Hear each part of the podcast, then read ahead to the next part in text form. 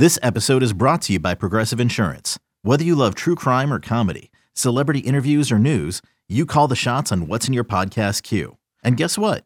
Now you can call them on your auto insurance too with the Name Your Price tool from Progressive.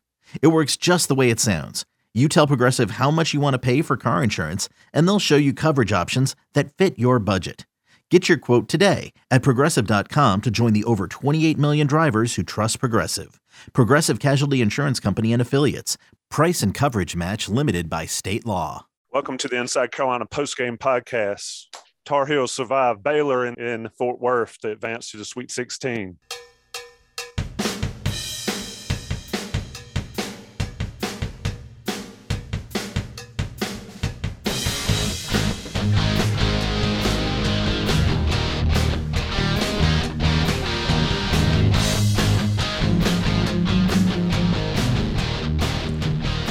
With the podcast comes Dewey Burke, all the way from vacation. Johnny T-shirt, JohnnyT-shirt.com sponsoring us. Dewey,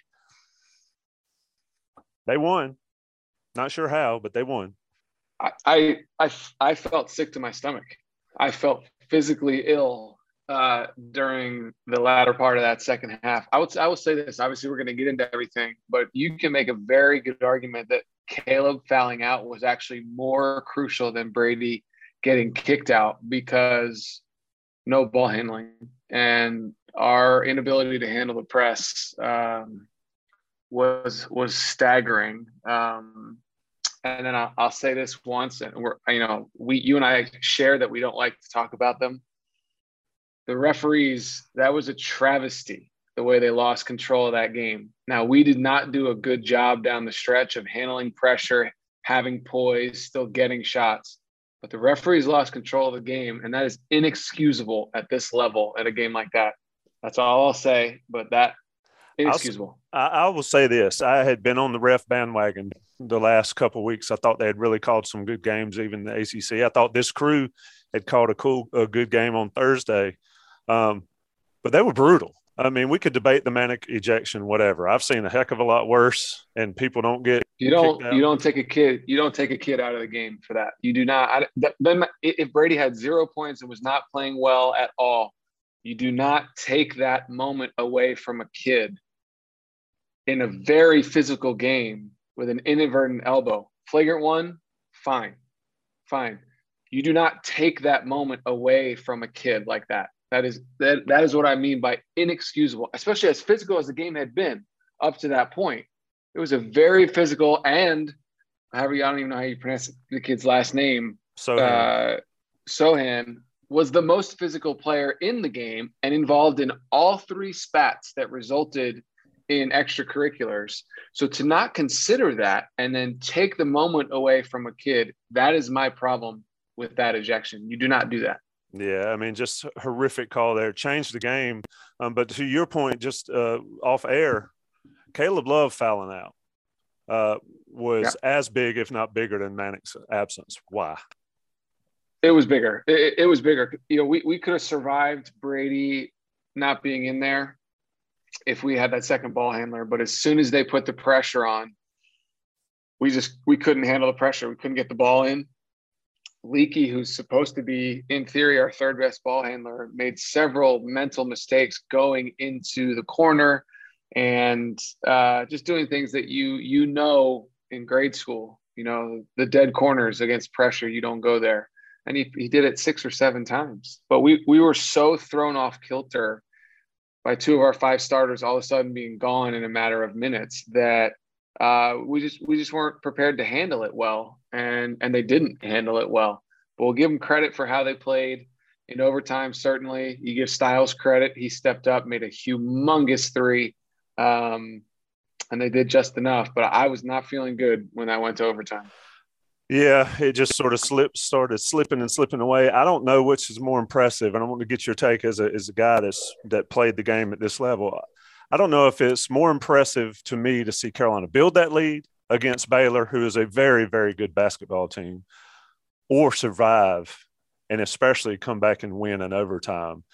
I mean, I don't know which one I, I think is the most beneficial for this team. I, I, think the fact that they did win in overtime says a lot about the Stones on this thing on this basketball. And the stones and the stones of RJ Davis. Um, I think it's the latter of your question. I think to to survive that somehow and still win, because the way we played in the first half, that's the same team that we saw against Marquette. That's the same team that we saw at Cameron. So we've shown flashes of being able to play that way in spurts.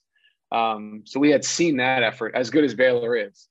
Uh, what we hadn't seen was complete chaos uh, with that kind of pressure, down two starters with only one ball handler, missing free throws, turning the ball over. They're hitting every. I mean, everything was going again. You could feel it.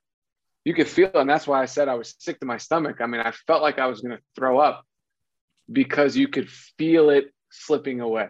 You could feel it slipping away, and and then when it went to overtime, I did not feel good about that. I thought to myself, we had to win that game in regulation because of the amount of momentum that Baylor had. But man, they found a way. They did. Dontrez Styles hits the big three to open the scoring in the overtime, and then Carolina uh, manages to do just enough in overtime. Let's talk about RJ Davis a little bit. Uh, Thursday it was Manek and Caleb Love. RJ shoots one for ten tonight. RJ 17 in the first half, 14 in second half and overtime or excuse me, 13 in second half and overtime. Just speak to what you saw from him. I mean, he's not the biggest guy. He, he's not the most athletic guy, but he is the dog that Carolina has needed for a long time. He is. He is tough as nails, full of confidence, full of confidence that I think he has anyway, and then getting more of it from his coach, which you, you've heard him say. Um, that and one with the left was as big a bucket as he's ever had in his life. Um, and obviously played great when we were rolling, making threes, shooting the ball well, distributing. Um, but there were I, I, was texting, obviously, like we talk about with my teammates, and and we he was exhausted. I mean, RJ, how many minutes did he play? Forty. It had to be all of them. Yeah. Okay. I was gonna say I didn't know if he came out, but I mean, he was exhausted. Um, and did did did just enough, but I, yeah, I don't remember. You you know you go back further in terms of your memory of Carolina games. I'm trying to think of a game that was anything like this in terms of the Coach Williams there. I mean, obviously the Georgetown game, which was my last game, we had a we never got up by you know 20 plus. We were up 11 with three minutes to go, and then but we lost in regulation, um, didn't we? Yeah. Or did that go overtime? Yeah, regulation. I, I was I was um, I was thinking about that um, but I didn't uh, want to bring it up to you because I know how you feel. yeah, uh, I, I, think about it every March, so don't worry. Um, but yeah, just can't remember uh, giving up a lead that that large and, and, that you could feel it happening. Like when we were up nine and seven, I was like, they're going to tie this game. Like you just could feel it.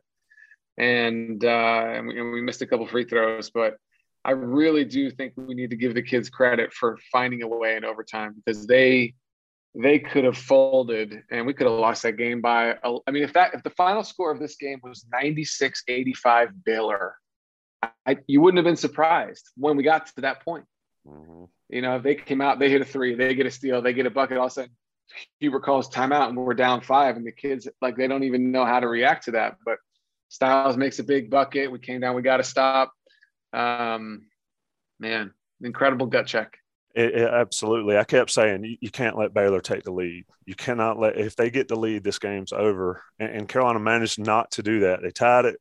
RJ made several um, I'm dead tired foul plays there to yeah. in one. Let's talk about the beginning of the game before we get out of here because I do want to, I do think it's relevant. Carolina's ability to guard uh, Baylor in that first half is something that can carry this team beyond beyond next weekend, quite frankly.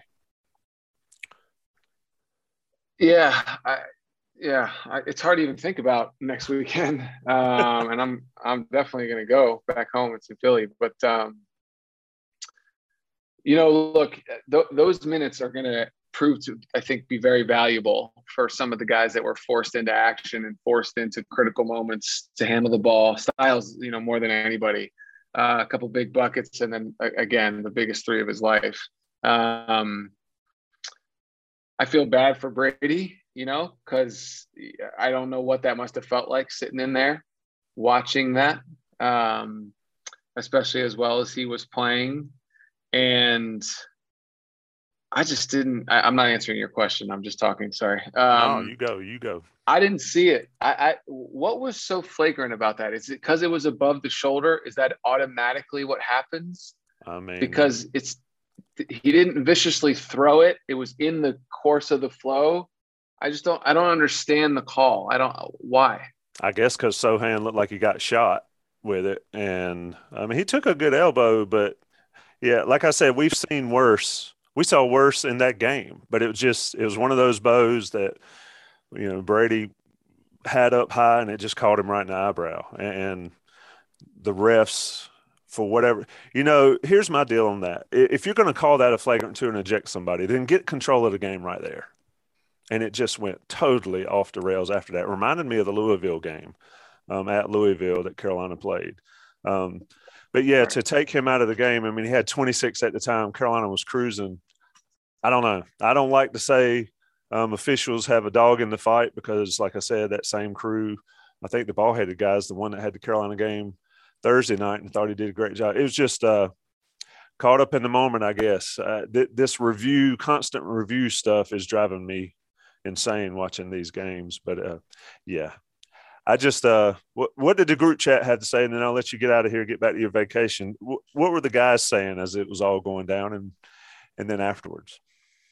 Yeah, I mean, look, let's be let's be honest and real. We made a lot of very low basketball IQ plays that helped Baylor get back in this game.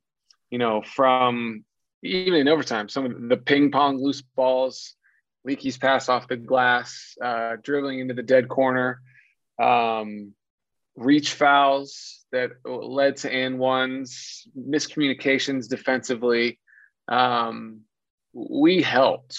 We helped Baylor a lot during that stretch, and and I felt like they they were going to have a run in them. I thought the run would maybe take it from you know 15 to nine or 15 to seven. I never thought we'd get up 25, and certainly you wouldn't think they would uh, they would come all the way back and tie it. But we so on our chat just a lot of the a lot of the mental errors that aided Baylor in coming back were challenging to watch.